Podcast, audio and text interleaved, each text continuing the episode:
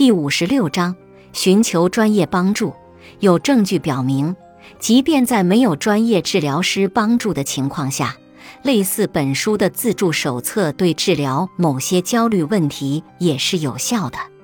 其他人则需要朋友、家人或治疗师时不时的检查他们的进展。事实上，如果焦虑的自助治疗能够与偶尔简单的拜访专业治疗师，让他们检查自己的进度，并确保治疗没有偏离方向相结合，那它会是最有效的。其他人则能从寻求专业治疗师帮助的同时，配以自助材料作为辅助中获得最大效果。在本节，我们将帮助你决定是否要寻求专业帮助。以及如何选择一个能够给你带来最大帮助的专业治疗师。本集播放完毕，感谢您的收听。喜欢别忘了订阅专辑、关注主播，主页有更多精彩内容。